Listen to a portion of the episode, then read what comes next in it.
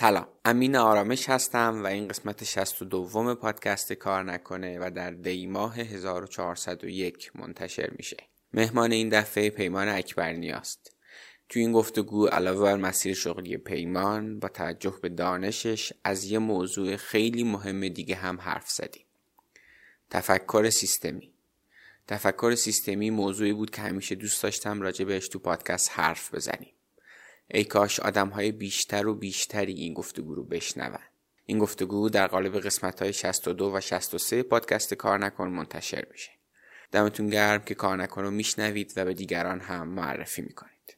اما قبل از اینکه بریم سراغ گفتگو، میخوام یه خبری رو بهتون بدم. ما توی کارنکن یه دوره تولید محتوا و سئو داریم که کاملاً از راه دوره و فکر کنم تا الان از همه استان‌های ایران بچه‌ها توش شرکت کردن. این دوره هیچ پیش نیاز و محدودیت سنی هم نداره و توی اون ظرف زمان 8 هفته آدم‌ها رو از سطح مهارت صفر به جایی میرسونیم که آماده ورود به بازار کار میشن. بله، درست شنیدید. لازم نیست هیچی از این حوزه بدونید و ما دورمون رو طوری طراحی کردیم که با کمک آموزش‌ها و وظایفی که بهتون محول میشه و پیگیری بچه‌های تیم ما میتونید ظرف این بازه زمانی کم هم راه اندازی سایت بدون کدنویسی رو یاد بگیرید، هم استراتژی کیورد یاد بگیرید و هم مطلبی بنویسید که بیاد صفحه اول گوگل. مطالبم به اسم خودتون رو سایت کارنکن منتشر میشه و بعداً میتونید به عنوان رزومه بهشون استناد کنید. بعدش هم میتونید در قالب کارمند تو مجموعه‌های دیگه استخدام بشید، هم میتونید پروژه بگیرید و به صورت فریلنسری کار کنید و هم میتونید برای کسب و کار خودتون سایت بزنید. توی صفحه دوره که لینکش رو توی توضیحات پادکست براتون میذارم، نظر بچه‌های قبلی و توضیحاتی بیشتر در مورد دوره هست. حتما بهش سر بزنید. خب بریم برای شنیدن بخش اول گفتگوی من با پیمان اکبرنیا. حامی این قسمت از کارنکن ونداره. به کمک سرویس دایرکت دبیت یا پرداخت خودکار وندار، مشتری شما یک بار اطلاعات حسابش رو ثبت میکنه و هر ماه هزینه اشتراک سرویس شما از حسابش کسر میشه. میتونید حدس بزنید که چنین سرویسی چقدر میتونه به قابل پیش بینی بودن درآمد شما و البته افزایش درآمدتون کمک کنه. الان نماوا و فیلیمو هم دارن از سرویس پرداخت خودکار برای تمدید اشتراک استفاده میکنن. این سرویس وندار کاملا برای کسب و کارهای اشتراکی ساخته شده و همه نیازها و چالشهاشون توی این سرویس در نظر گرفته شده. برای اطلاعات بیشتر به سایت vandar.io مراجعه کنید. لینکشو توی توضیحات پادکست براتون گذاشتم.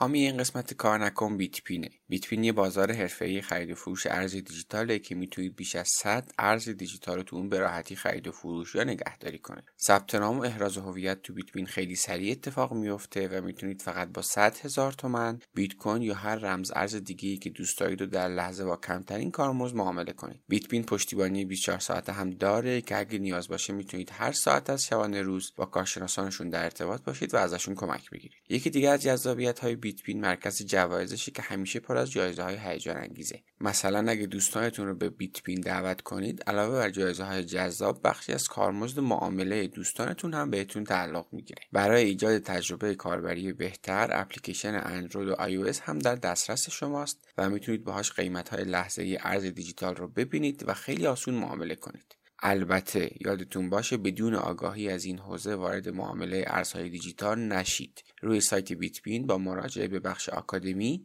میتونید آموزش هایی که برای آشنایی شما با حوزه ارزهای دیجیتال گذاشته شده رو ببینید. بیتپین، بازار حرفه‌ای خرید و فروش ارز دیجیتال. ولی خب اون موقع دیدی نداشتیم که آینده دنیا مثلا به چه سمتی میره. طبیعتاً الان هم اگه بخوایم مثلا به یه نفر توصیه بکنی که چه مهارتی باید یاد بگیری، خب باید ببینی که مثلا 10 سال، 20 سال، 30 سال دیگه قراره چی کار بکنه. من فکر میکنم همه ما رشته مهندسی اونها اون روزی که یک کتاب علوم انسانی خاصه اقتصاد برمی داریم میخونیم قشنگ برق میزنه چشممون، میگیم آها اینا چقدر باحاله. ببین آره، تمام این تصمیم گیری ها، قیمت گذاری، بحث بازگشت مشتری، بحث انواع اقسام این چیزا نیاز به دیتا داره. مدل های کسب و کار لین یا اجایل رو هم که ببینی میبینی که آقا همینه، کسب و کارم سعی و خطاه، فقط فرقش اینه که آزمایشه رو داره رو مشتری انجام میده. نگاه سیستمی میگه که من نمیتونم یه تیکه از سیستم رو بهینه بکنم و انتظار داشته باشم که کل سیستم بهینه بشه. مسئله آلودگی هوا یک ابرچالش و ابربحرانه که در یک سیستم بسیار پیچیده به وجود اومده و یک روزه هم به وجود نیومده. من یه سوالی از محمدرضا شبانلی پرسیدم، چون اونم از اون قسمتایی بود که خیلی‌ها شنیدن. آخرش پرسیدم محمدرضا اگه 3-4 ساعت وقت داشته باشی که به آدما آموزش بدی چی آموزش میدی؟ گفت تفکر سیستمی و تفکر استراتژیک. یعنی میخوام بگم موضوع بسیار بسیار مهمیه و من همیشه ذوق داشتم که در مورد این موضوع حرف بزنیم و چقدر خوشحالم که الان قرار دارم حرف بزنیم. سلام پیمان، خیلی خوش اومدی به کارنکن. سلام امین، خیلی خوشحالم که به کارنکن اومدم و با هم می‌خوایم گپ بزنیم. عجب گفتگویی بشه، من خیلی بهش اشتیاق دارم. با اول مسیر شغلیت شروع کن. از کجا؟ یعنی اولین تجربه شغلیتو بگو تا بیایم جلوتر. اوکی، من اولین شغلم معلمی بود و هنوزم خیلی دوست دارم معلمی رو. یعنی کلا خیلی هم که منو می‌بینن که شخصیت معلممو غالب می‌بینن. و من حقیقتش خب از بچگی، یعنی شاید از 10 سالگی اینا، به نجوم خیلی علاقه داشتم و شروع کردم کلاس‌های نجوم میرفتم. موقع رصدخانه زعفرانیه، یکی از مراکز اصلی آموزش نجوم بود توی تهران و مثلا اونجا کلاس میرفتم و خیلی آسمون رو دوست داشتم و اینها علاقه داشتم و این یه جورایی شاید خیلی نقطه‌های اثرگذار تو زندگی من بوده. یعنی مثلا اون روزی که تو برنامه کودک مجری گفتش که کسایی که نجوم دوست دارن اینجا کلاس دارن اینها، و من هم قبلش کتابای مثلا علمی میخوندم، نجوم، دایناسور، این در مورد اینا میخوندم و اونجا به در واقع مادرم گفتم که من میخوام برم کلاس نجوم و اینا، ثبت نام کردم و خلاصه اونجا علاقه من به طور اختصاصی حالا نجوم و علم شروع شد و این کشید به دوران دبیرستان و من مثلا اونجا رفتم وارد رشته المپیاد فیزیک شدم. بعد که مثلا دوم دبیرستان بودیم المپیاد نجوم کشوری شد همزمان با اینکه ما رسیدیم به اون سال و من در واقع تغییر دادم، به المپیاد نجوم علاقه داشتم. تازه اومده بود اون سالا، دقیقاً اولین سالی بود که از 2 سال قبلش از سمپاد شروع شده بود. سمپاد به صورت آزمایشی برگزار شد. سال دقیقاً من دوم دبیرستان بودم که همیشه سال 84 اگه اشتباه نکنم کشوری شد. 69 بود باشی ها، 68. خب آره. و اونجا کشوری شد دیگه. من وارد این در واقع حوزه شدم و یه 2 سالی هم درگیر المپیاد نجوم شدم. بعد خب رفتیم دوره کشوری و مدال آوردم و اینا و سال دقیقاً از پیش دانشگاهی همون سال که حالا من کنکور نداشتم به خاطر همین المپیاد معلم شدم. صاف بگو چه مدالی آوردی و بعد به خاطرش بدون کنکور رفتی؟ مدال طلای المپیاد نجوم سال 3 دبیرستان که بودم گرفتم و نیاز به کنکور نداشتی هر رشته؟ نه نیاز به کنکور نداشتم. آره این کنکور چی بگم مسخره. آره خلاصه و رفتم سراغ تدریس. یعنی اولین شغلم واقعا هم دوست داشتم و کلا هم چون دوره‌های اول بودیم ما معلم المپیاد نجوم تقریبا نبود. یعنی کسایی که مثلا هر سال مثلا مدال می آوردن میشدن مثلا معلمای المپیاد هم بودن. مثلا المپیاد ریاضی هم مثلا بهترین اساتیدش کسایی بودن که سالهای قبل مثلا مدال آوردن. آره ولی خب اون چون در واقع سابقه داشت و از قبل بودن خب تعداد معلما حداقل چند تا کتاب بود. این رشته واقعا اون موقع نه کتابی اونقدر بود و نه معلمی بود. یادمه که مثلا ما خودمون میخوندیم، ما میگفتیم که مثلا استاد اینم درس بدی خوب. مثلا میرفتیم از رشته های دیگه از دانشگاه حتی کسایی رو پیدا میکردیم و ما میگفتیم که جهانی هم داره نجوم. آره. رفتی جهانی هم؟ من نه، من تیم نرفتم و اون سالی که بودم، یعنی اون سالی که هم تدریس میکردم و کنکورم نداشتم، با یکی از بچه‌ها یکی از پروژه‌های بین‌المللی که ناسا برگزار میکرد برای دانش آموزا اونو شرکت کردیم. حالا اونم داستان جالبی داره و تجربه بامزه‌ای بود. ولی من کارم از این شروع شد. یعنی من تدریس المپیاد نجوم و بعد در مرحله بعدی نجوم آماتوری، یعنی نجومی که تو همون رصدخانه زعفرانیه، مجله نجوم و اینجور جاها تدریس می‌کردم. یه کار دیگه هم که می‌کردم ترجمه اخبار و ویراستاری اخبار نجومی بود. یعنی دوست داشتم برای سایت مجله نجوم و یه وبسایتی بود به اسم تصویر روز نجوم که در واقع اون زمان با بابک تفرشی که الان خب خیلی عکاس معروفیه تو نشنال جئوگرافیک با او که اون موقع سردبیر مجله بود مثلا کار میکردیم. اون کلا مدلش اینجوری بود که بچهای جوان رو ازشون استفاده میکرد. یعنی میگفت میومد مثلا زیر یه نظر یه فردی که با تجربه تره بچه‌ها کار یاد میگرفتن و کار داوطلبانه هم بود که چون هیچ وقت نجوم اونقدر بحث درآمدزایی مطرح نبود، بیشتر علاقه داشتیم. جالبی بوده تو اون خیلی خیلی ما اصلا یکی از چیزای جالبی که مثلا من یاد گرفتم علاوه بر علم نجوم ما مثلا توی رصدخانه برنامه‌ای داشتیم به اسم روز نجوم و هر سال برگزار می‌کردیم. اونجا مثلا از 3 ماه قبل برنامه‌ریزی می‌کردیم، بچه‌ها تیم می‌شدن، کار تیمی انجام می‌دادن. یعنی میگم فقط داستان علمه نیست، بحث کار تیمی، بحث شاید یه ذره مدیریت و همین اومد مثلا ادامه پیدا کرد، رفت تو حوزه مثلا من خب چندین سال مثلا جزء بعدش توی اون هم دوران دانشجویی و هیئت تحریریه مجله نجوم هم بودم و خب اونجا تجربه جالبی بود دیگه. یعنی شما هم یه سری برنامه‌ها ایونت برگزار می‌کردیم، چیزای مختلفو اینجوری برگزار می‌کردیم، رصد برگزار می‌کردیم. خیلی تجربه است. یه عده رو برداری ببری مثلا تو کویر، بعد مثلا مسئولیتش تو یک از کسایی باشه که مسئولیتش رو به عهده داری و خیلی آدم تجربه، یعنی به درد کار هم می‌خوره بعدا. آره روابط اجتماعیمون رو در واقع اونجا خیلی تونستیم یاد بگیریم که چه جوری باید با هم دیگه کار کنیم. این فرآیند چیزی که بارها هم تو کارنکن روش تاکید کردیم، این تجربه‌های متنوع باعث میشه خودت هم بهتر بشناسی دیگه. بدون این تیکه از کار بیشتر دوست دارم وقتی تیمو دارم مدیریت میکنم یا نه وقتی دارم مثلا چیزی می‌نویسم بیشترش علاقه دارم. نقاط قوتم چیه؟ آره و من خیلی در واقع حالا احتمالاً خیلی هم در موردش کارنکن صحبت کردیم که به نظرم باید آدم چیزای مختلفو تجربه کنه.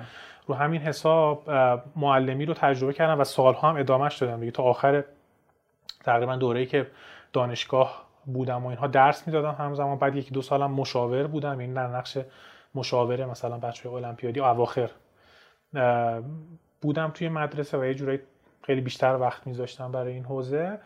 بعد یواش بعد ولشتم هم که خب دانشگاه رفتم مکانیک، یعنی من مکانیک رو انتخاب کردم. خیلی هم مدل تصمیم گیری ساده، یعنی مثلا اینجوری بودم که من نجوم رو مثلا نمیخوام حرفه‌ای ادامه بدم. حالا اون موقع خیلی علاقه نداشتم، هنوزم خیلی شاید علاقم نجوم حرفه‌ای نباشه. حرفه یعنی که تو شغل اصلیت اینه که مثلا بخوای پژوهشگر باشی، تو دانشگاه کار کنی اینا. خب علاقه اونجوری نشدم، همیشه نجوم رو به عنوان الانم اینجوریه، یعنی علاقه جانبی میاره و اون تیکه ترویج علم و آموزش دادنش رو بیشتر دوست دارم. دانشگاه رفتم مکانیک، یعنی رشته‌ام مکانیک انتخاب کردم. خب برق خیلی دوست نداشتم، من کلا چیزی که ویژوال یا شهود چی میگن دیداری نداشته باشه با برق کلا خیلی دوست نداشتم. اعداد مختلف رو کلا بدم میومد ازش و این شد که رفتم سراغ رشته مکانیک. آره تصمیم گیری اون سالا اینجوری بود دیگه، مثلا برق نمیخوام برم، حالا چی بهتره مثلا مکانیک. من دقیقاً با همین شیوه اصطلاح رفتم مکانیک خوندم. و خب بعد دیگه یعنی مثلا ما اگه اون دوره میدونستیم که الان مثلا کاری که دارم میکنم مثلا تو حوزه محصول دیجیتال دیتا دریون بودن کسب و کارها، خب الان شغلم اینه، ولی خب اون موقع دیدی نداشتیم که آینده دنیا مثلا به چه سمتی میره. طبیعتا الان هم اگه بخوایم مثلا به یه نفر توصیه بکنی که چه مهارتی باید یاد بگیری، خب باید ببینی که مثلا 10 سال 20 سال 30 سال دیگه قراره چیکار بکنه. و خیلی جهانم حالا پویاتر شده، سریعتر هم داره تغییر میکنه همه بازارها.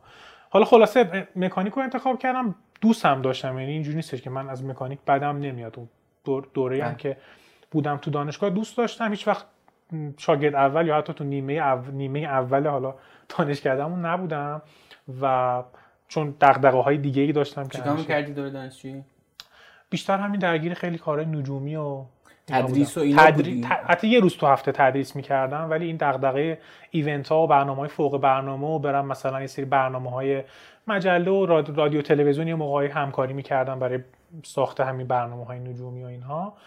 اونا هم دغدغه‌ام بود، همیشه نگهشون داشتم. ولی خب درس هم می‌خوندم و می‌رفتم جلو. آخر دوره لیسانس ما یه سری واحد اختیاری داشتیم دیگه، همه دارن. یکی از واحدایی که حالا من یادم چند تا کتاب خونده بودم تو حوزه علوم انسانی و اینا، گفتم برم اقتصاد بردارم و 3 واحد اقتصاد عمومی برداشتم. اون موقع دکتر نیلی مسعود نیلی درس میداد و خیلی خوشم اومد. یعنی اینجوری بودم که مثلا یه دنیای کاملا متفاوتیه با مهندسی و اینا. یه جرقه اون موقع در من زد که مثلا چیز باحالی. باز اینم بگم من فکر می‌کنم همه ما رشته مهندسی اونها اون روزی که یک کتاب علوم انسانی خاصه اقتصاد برمی داریم میخونیم قشنگ برق میزنه چشممون، میگیم آها اینا چقدر باحاله. ببین آره قشنگ مثلا این نقطه عطفیه فکر میکنم قبل و بعد آشنا. آره و مثلا یه سری مثلا یادم اون موقع مثلا تد سخنرانی تد بود در مورد علوم انسانی که مثلا میرفتم میدیدم و اینا، یه سری مقاله میخوندم و اینا برام جذاب بود. و بعد دیدم که حالا حتی ارشدم من کنکور دادم و ارشدم قبول شدم، یعنی ارشد مکانیک، نه امیرکبیر. یه ترمم رفتم بعد دیدم نه دوست ندارم واقعا دیگه، ارشدش چیزی برام نداره و نمیخوام این مسئله رو درام که پیشرفته سیالات پیشرفته همون رو دارن میان میگن و دقیقاً غیر خطی میشه و اینا و علاقه نداشتم. دقیقاً دوره‌ای هم بود که خیلی یکم بیشتر درگیر سری داستانای نجومی شده بودم، مدیر فروم نجومی شده بودم و اینا. خلاصه ادامه ندادم، به این نتیجه رسیدم که انصراف بدم، انصراف دادم و گفتم بخونم. سربازی هم نبود دیگه به خاطر اون داستان طلای المپیاد، درسته؟ با اونم میتونستم ولی اونو بعد آموزشی میرفتم، من کفالت گرفتم، یعنی اینو آپشن رو داشتم ولی خلاصه آره سربازی نداشتم. ارشد انصراف دادم، یه سال دیگه دوباره خوندم و رفتم MBA. رفتم MBA دانشگاه علوم اقتصادی تهران و خب یه دنیای جدید بود، هرچند که من اصلا از کیفیت دانشگاه راضی نبودم. وسطش هم دقیقاً اون سالی بود که حالا نمیدونم بچه‌ای که اون موقع یادشونه ادغام شد با دانشگاه خوارزمی، دانشگاه بود زیر مجموعه وزارت اقتصاد که حالا ادغام شد با دانشگاه خوارزمی. ما داستان داشتیم خیابون رودسر که بهافرینو میای اونجا نزدیک دانشگاه امیرکبیر. فهمیدم چون ما مسیر خوابگاه تا دانشگاه هم بود اونجا میرفتیم. آره چند تا ساختمون داره، یک ساختمونش اونجا بود. حالا خلاصه خیلی تو ذوقم، من ارشد خیلی تو ذوقم خورد، یعنی اکثر حالا با تمام احترامی که استادای خوب اونجا هست ولی اکثر متاسفانه چیزی از کلاس ها خیلی عاید ما نمیشد. و مثلا اون موقع یادمه که من از سال 92 مثلا با سایت متمم آشنا شده بودم، خب خیلی از متمم بیشتر یاد میگرفتم، یا منابعی که اون موقع محمدرضا شبانلی معرفی میکرد خیلی برام مفیدتر بود تا چیزی که تو دانشگاه یاد گرفتم. آخرش هم در واقع تزمو اصلا نرفتم سراغش، هیچ کدوم از موضوعا رو دوست نداشتم و در واقع یه جورایی واحدا رو پاس کردم، تزو ندادم و کلا چیز نشد. یعنی ما به اصطلاح الان بخوایم بگیم مدرک ندارم برای چیز MBA خواندم. آره و اینجا بود که دیگه تو دوره ارشد اومدم با مدیریت کسب و کار آشنا شدم. از همون دوره یه شرکتی رفتم برای اولین شغلی که تو حوزه مدیریت، مثلا کارشناس توسعه کسب و کار تو شرکت موننکو که از زیر مجموعه مپنائه کار در واقع مشاوره مهندسی انجام میده. اونجا رفتم یه مدتی فکر کنم 8 ماه اونجا بودم. بعد یکی از استادای دانشگاه همون می‌خواست یه شرکتی راه بندازه و از بین بچه‌ها می‌خواست انتخاب بکنه. یه مدت با اون استادمون کار کردیم، رفتیم یه شرکتی رو برامون از صفر با یکی دیگه از دوستانم راهن از صفر که در واقع یه شرکت خانوادگی داشتن، حالا که اون شرکت تجهیزات نور و صدا وارد میکرد و اینا، یه شرکت پیمانکاری میخواستن تأسیس بکنن.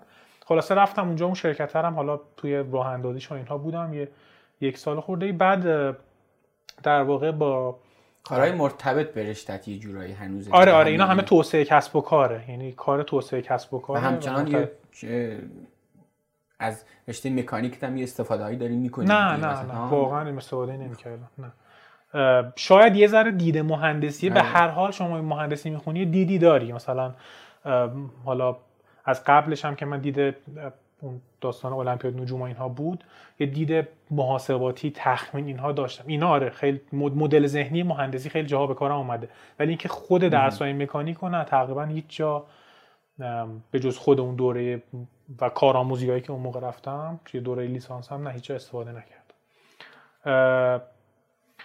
کجا بودیم؟ بعد موننکو شرکت استاد. آره شرکت استاد و بعدش حقیقتا شرکت خودمون رو زدیم با چند تا از بچه‌هایی که توی دوره ارشد با هم دیگه بودیم، با 3 نفر بودیم. شرکت خودمون رو زدیم تو حوزه نرم افزار، یعنی میشنیدیم که آقای آینده نرم افزاره و می‌دیدیم که آره و اکوسیستم استارتاپی هم اون موقع اولین تازه داشت شکل می‌گرفت. 93-4 اینا رو داری میگی تقریبا؟ آره دقیقاً سال 93-4، یعنی اینی که دارم میگم البته دیگه 95 شده که شرکت خودمون رو می‌خواستیم بزنیم، ولی از قبلش میشنیدیم و اینها. و یه شرکت نرم افزاری زدیم، چند مثلا اپ گیم طراحی کردیم، یک پروژه برای یه جای انجام دادیم و و بعدش در واقع یک پروژه استارتاپی رو بالا آوردیم به نام آفر که یه استارتاپی بود تو حوزه با یعنی تخفیف‌های آنلاین رو پیدا می‌کرد و بهترین و ارزشمندترین تخفیف‌های آنلاین رو سعی می‌کرد با یه موتور جستجویی که داره پیدا بکنه و به مثلا کاربراش، یوزراش پیشنهاد بده. یه مدت زیادی درگیر اون بودیم و حتی یه راند جذب سرمایه هم داشتیم، رفتیم جلو، ولی متاسفانه حالا بعد از یه سری داستانای سال اواخر سال 99 دیگه، اواخر سال 99 اوایل 1400 دیگه فیل شد، یعنی نتونستیم اون رو ادامه بدیم. من اونجا بیشتر نقش مدیر محصول داشتم، ولی خب چون جزو فاندرا بودم همه کاری میکردیم دیگه، از یه وای لازم بود تلفنم جواب میداد. کار استارتاپیه دیگه مدلشون. و بعد که اون شرکت جمع شد و حالا ما یه بدهی هم داشتیم و باید میدادیم و هنوز هم یه بخشیش مونده، داستان داره، حالا نمیخوام واردش بشم.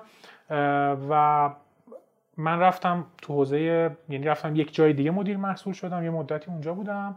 الانم توی یه در واقع شرکتی هستم که حالا یه مدتی راه افتاده و توی حوزه کمک و مشاوره به کسب و کارها برای دیتا دریون بودن. و یعنی چی دیتا دریون بودن؟ یعنی تصمیم گیری بر مبنای داده ها، بر اساس داده هایی که از مشتریانشون دارن، بر اساس داده هایی که از بازار دارن و کلا داده هایی که میتونن جمع آوری بکنن و تو سیستم هست، تصمیمات بهتری بگیرن شرکت ها. که خب خیلی جاش خالیه. مثلا یه دونه تصمیم گیریه که از دیتا استفاده نمیکنه با اون که استفاده میکنه. مثلا آره، ببین مثلا خیلی از کسب و کارها هستن، فرض کن تو صنعت پوشاک، خب که خب چندین تا شعبه دارن، شعبه های متعدد دارن. یا تو صنعت FMCG، کالاهای تند مصرف، از بقالی بگیر تا فروشگاه های زنجیره‌ای. خب اینا تعداد بسیار زیادی مشتری دارن و مشتریاشون میان بهشون رجوع میکنن و طلب این رو میکنن که یه کالای خدمتی رو بگیرن.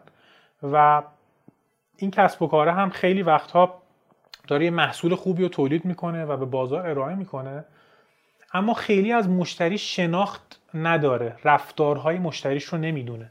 مثلا اینکه آیا مشتریان من که دارن میان تو این مغازه، این مشتری الان دفعه اول اومده، بار چهارم اومده، اصلا مشتریان من بیشترشون آیا بر میگردن یا نه، یک بار میان خرید میکنن و دیگه بر نمیگردن.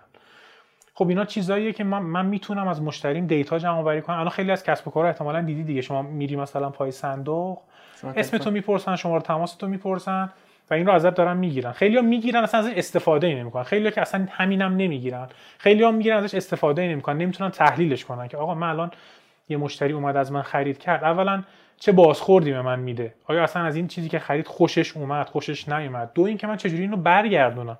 چون تو بیزینس ها خب معمولا کسب و کارها هزینه خیلی زیادی میکنن برای ایجاد جذب مشتری جدید. بعد که مشتری میاد خب این سرمایه است، آره، نگهداشتش رو دقت ندارن. حالا شاید بعضی از کسب و کارهای آنلاین بهتر دارن این کارو انجام میدن، چون اصولا دارن تو دنیایی کار میکنن که دیتا توش مهمه.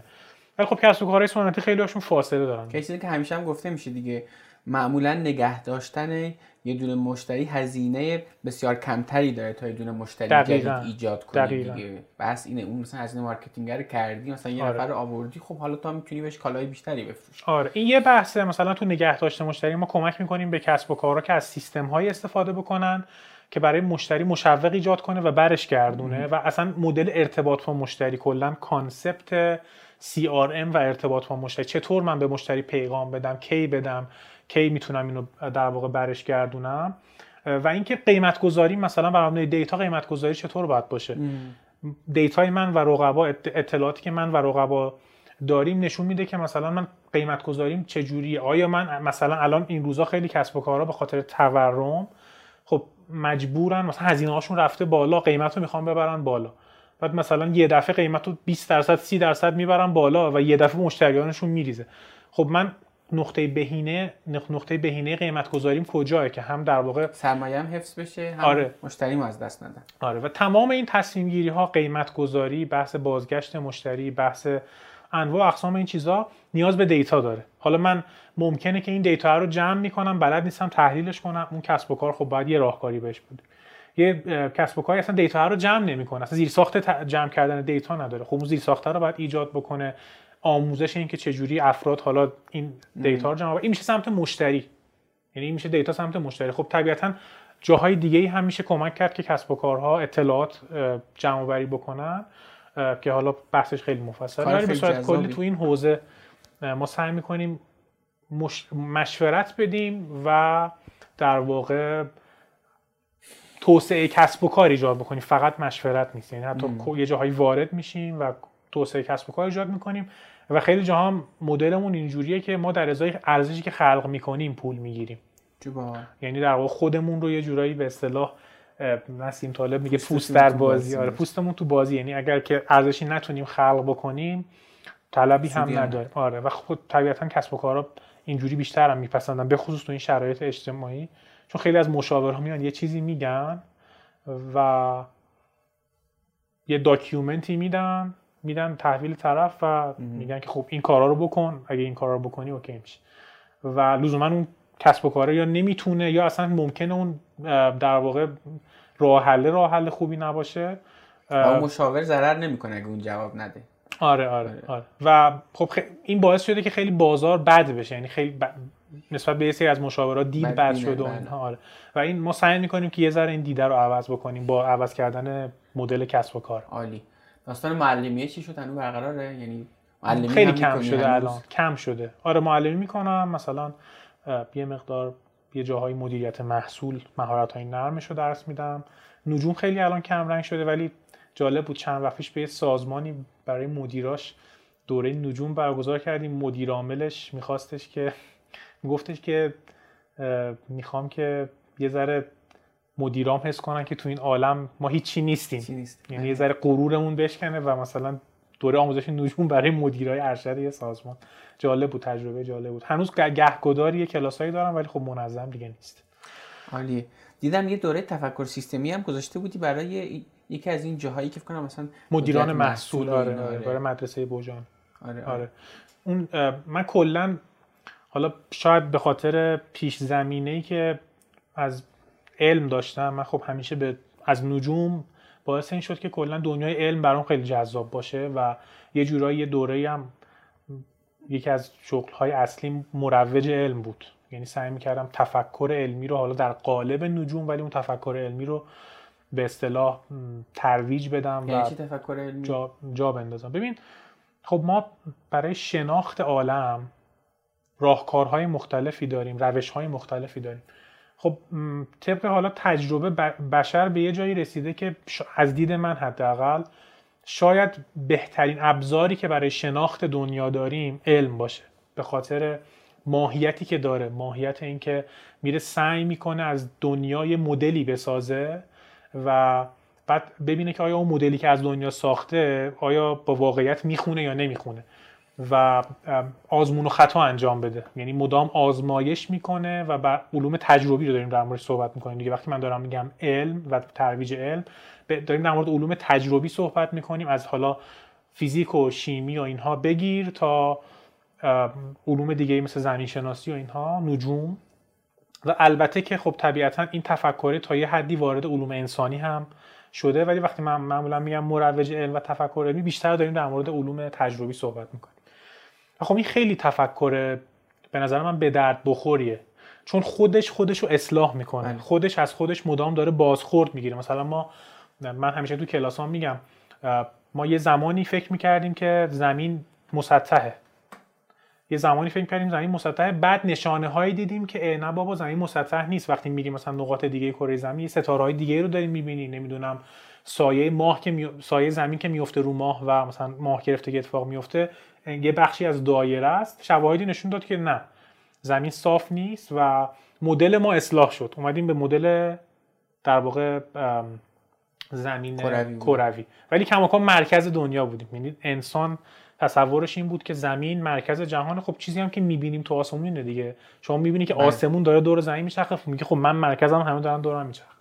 بعد دوباره، البته این بار با فاصله خیلی بیشتر، یعنی شاید 2000 سال طول کشید تا بفهمیم که زمین هم مرکز عالم نیست. بازم نشانه هایی اینو به ما نشون داد. یعنی افرادی اومدن، البته حدس‌های قبلش بود، حدس می‌زدن، یعنی بعضی اومده بودن گفته بودن که شاید زمین مرکز دنیا نباشه، ولی طبیعتاً تا توی علم اینجوریه، ما تا نتونیم یه چیزی رو با مشاهده در واقع بهش برسیم نمیتونیم بگیم که مدل قبلی رو بذاریم کنار. بنابراین مدل زمین مرکزی مدت‌ها بود. بعد تلسکوپ مثلا اولین بار گالیله اومد از تلسکوپ استفاده کرد، افراد دیگه از تلسکوپ استفاده کردن و نشانه‌هایی به وجود اومد که مثلا اینکه زمین مرکز عالم نیست و زمین داره دور خورشید میچرخه. بعد این شد مدل جدید. بعد دینامیکش رو نمیدونستیم چه اتفاقی داره میفته. بعدهایی که مثلا قرن بعدش که مثلا نیوتن میاد میگه که زمین دو تا جسم کروی و نمیدونم آره چجوری گرانش چجوری کار میکنه، اون قوانین حرکتشو میاره.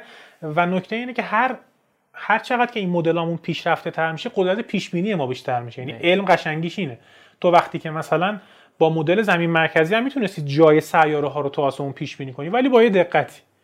حالا که من مدلم عوض شد مدل خورشید مرکزی، خیلی بهتر میتونستم جای اجرامو تو آسمون با دقت بسیار بیشتری پیش بینی بکنم و حتی اجرام جدیدی کشف کنم بدون اینکه رصدشون کرده باشم. یعنی از روی اثر مثلا سیاره نپتون روی اورانوس تونستن نپتون رو که وجودش رو کشف بکنن و این قدرت علم دیگه. بعد مثلا حالا فیزیک نیوتنی بر جهان یا مدت حاکم شد، بعد مدل‌های علم، بعد فکر می‌کردن دیگه تموم شده، ما همه چیزو فهمیدیم با فیزیک نیوتنی، بعد معلوم شد که اینجوری هم نیست. نسبیت و نمیدونم عدم قطعیت و تمام این مدل‌های جدیدتر فیزیکی اومد و ما هی شناختمون، یعنی علم اینجوریه، شناختمون هی از جهان بهتر و بهتر میشه. مدل‌های قبلی رو یه جاهایی می‌ذاریم کنار، یه جاهایی می‌فهمیم که محدودشون خیلی کوچیکه. یعنی الان هم فیزیک نیوتنی رو استفاده می‌کنیم، ماشینی که خودرویی که داره ساخته میشه، نمیدونم هواپیمایی که داره پرواز میکنه، داره از فیزیک نیوتنی استفاده میکنه. ولی میدونیم فیزیک نیوتنی مثلا محدودیت هایی داره. مثلا ماهواره ها رو اگه توش مثلا اثر نسبیت رو در نظر نگیریم، جی پی اس هایی که الان داریم و موقعیت یابیمون کار نمیکنه. یعنی اگر این مدلمون اصلاح نمیشد الان این سیستم جی پی اس که رو گوشیم ما بود درست کار نمیکرد. بنابراین هی مدل ها علم خوبیش اینه. تو این وسط قائله که ممکنه اشتباه باشم، خودم تصدیق میکنم دقیقاً و هیچ تعصبی، اصلا همون چیز دیگه، مثال معروف گالیله دیگه، گفت آقا من به یه سری شواهد رسیدم که تخت نیست.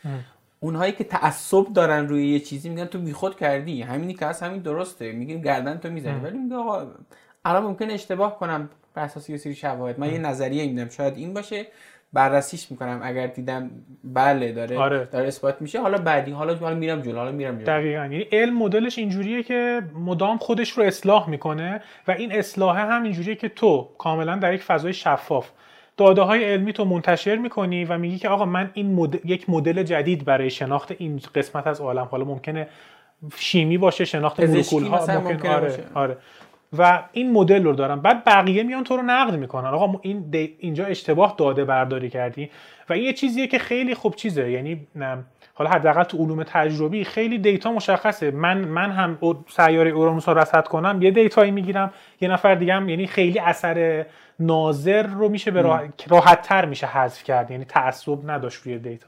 ولی به علوم اجتماعی که میرسیم و احتمالاً ما همه که از شاید از مهندسی اومدیم تو علوم اجتماعی، میبینیم پیچیده‌تره.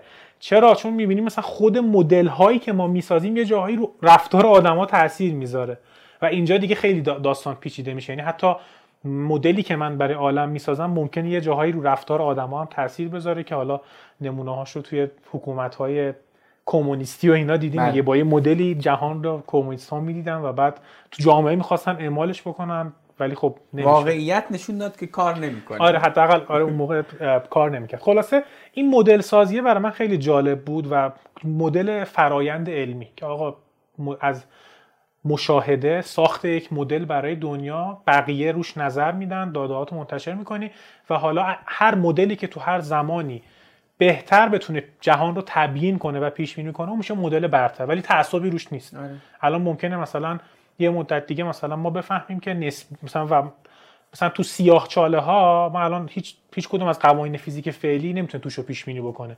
مثلا این سری دانشمندا دنبال مدل های بهتر از مثلا ترکیب نسبیت و کوانتوم هستن که مثلا بتونن اون داخل رو پیش بینی کنن. برای این ممکنه یه جاهایی بفهمیم که آقا نسبیتی هم که ما مثلا الان داریم ازش استفاده میکنیم خیلی جاها اونم اشتباهه، خودش رو تصحیح میکنه و هیچ تعصبی رو اون نداره. این داستان رو به نظرم این رو فکر من خیلی تاثیرگذار بوده و رو فکر خیلی آدمای دیگه که این مسیر علم رو رفتن و حتی تو کسب و کار هم از این میشه استفاده کرد. یعنی میخوام بگم که مدل های کسب و کار لین یا اجایل رو هم که ببینی میبینی که آقا همینه، کسب و کارم سعی و خطاه، فقط فرقش اینه که آزمایش رو داره رو مشتری انجام میده. آقا من میرم یک محصول اولیه میسازم به بازار میدم ببینم اون فرضیاتم درست بوده یا نه، و این فرضیات هم اگر درست بوده باشه حالا مثلا محصوله رو بهترش میکنم، دوباره بهش فیچر اضافه میکنم و اینها، میدم به بازار بازخورد میگیرم، میدم به بازار بازخورد میگیرم. خیلی شبیه به علم از، یعنی میبینی، یعنی هی ما داریم آزمایش انجام میدیم و این برای من جذاب بود. یعنی از اون تفکره و دیدم که تو کسب و کارها هم اینجوریه، خیلی برام جذاب بود و بعدش دیگه میگم دیگه علوم انسانی و اینا هم که این وسط هست. خب من مخصوصا از حالا اگه احیانا تعجب کردین که چقدر تند داریم میریم برخلاف اون عادت همیشگی که ما تو کارنکن رو بخش‌های مختلف مسیر شغلی بیشتر وای میستیم، من مخصوصا از پیمان خواهش کردم که با توجه به مطالعاتی که تو حوزه تفکر سیستمی داره در مورد یه سری مسائل فکر می‌کنم جدی‌تر از مسیر شغلی حرف بزنیم یا مؤثر رو مسیر شغلی. دقیقاً مؤثر رو مسیر شغلی هم، به همین خاطره که یه خورده اینا رو سعی طرفتیم. این توضیحو بدم و بعد سوال بعدی رو پرسم که الان خب کار فعلیتی که گفتی چیه؟ مهمترین دغدغه‌های این روزات چیه که حالا به کار و مثلا در مسیر شغلی یا اصلا به کل زندگیت مرتبطه؟ ببین حقیقتش مهمترین دغدغه ها رو اگه این روزا بخوام بگم، یکی وضعیت جامعه است، حالا در حوزه های مختلف که دیگه هممون خیلی واضح داریم میبینیم که جامعه هم ملتهبه، مشکلات خیلی زیادی دور و برمون هست. حالا اگه بخوام تخصصی در مورد فقط کسب و کارها بگم، ببین هیچ کسب و کاری تو خلأ کار نمیکنه. هیچ سیستمی در جهان یک سیستم بسته به اصطلاح نیست که بگیم که یک مرزهای مشخصی داره و داره باز خودش کار خودشو میکنه. تمام سیستم ها حتی به جز کل جهان، حداقل تا جایی که میشناسیم، تمام سیستم ها بالاخره با محیطشون یه ارتباطی دارن. کسب و کارها هم دارن در جامعه، در اقتصاد، در این سیاست کار میکنن. خب من به عنوان یه فردی که فعالم تو حوزه کسب و کار، حالا یا دارم توی کسب و کاری فعالیت میکنم، یعنی من یه کارمندم، یا خودم یه کارآفرینم، یک کسب و کاری دارم، خب من دارم تو جامعه کار میکنم دیگه. آیا مسیر شغلی من مستقل از جامعه است؟ نه. دغدغه های من آیا میتونه مستقل از جامعه باشه؟ نه. بنابراین من امروز مهمترین چیزی که میبینم کسب و کارها مشکلی که دارن، مشکلیه که محیط خیلی خیلی مبهم، خیلی خیلی پرتلاطم و یه سری پارامترها رو به افوله. از بحث تورم بگیر. تورم خب خیلی رو اقتصاد ما اثرات منفی بزرگی داشته و مزمن بودنش بدترش هم میکنه. یعنی کسب و کارها خیلی جاها، همین الان گفتم دیگه، نمیدونن باید چی کار کنن. مشتری قدرت خریدش اومده پایین. خب اگر که یک جامعه کلن داره قدرت خریدش میاد پایین، بجز حالا یک قشر خیلی محدودی، بیشتر کسب و کارام دارن به فرض کن به طبقه متوسط، پایین متوسط و در واقع عموم جامعه دیگه، به جز حالا چند درصد از جامعه که شاید وضعشون خوب یا یه جور مونده باشه یا بهتر شده باشه، اکثریت دیتاهای اینا داده های اقتصادیه دیگه، من از خودم در نمیارم. ما طبقه متوسطمون داره از بین میره.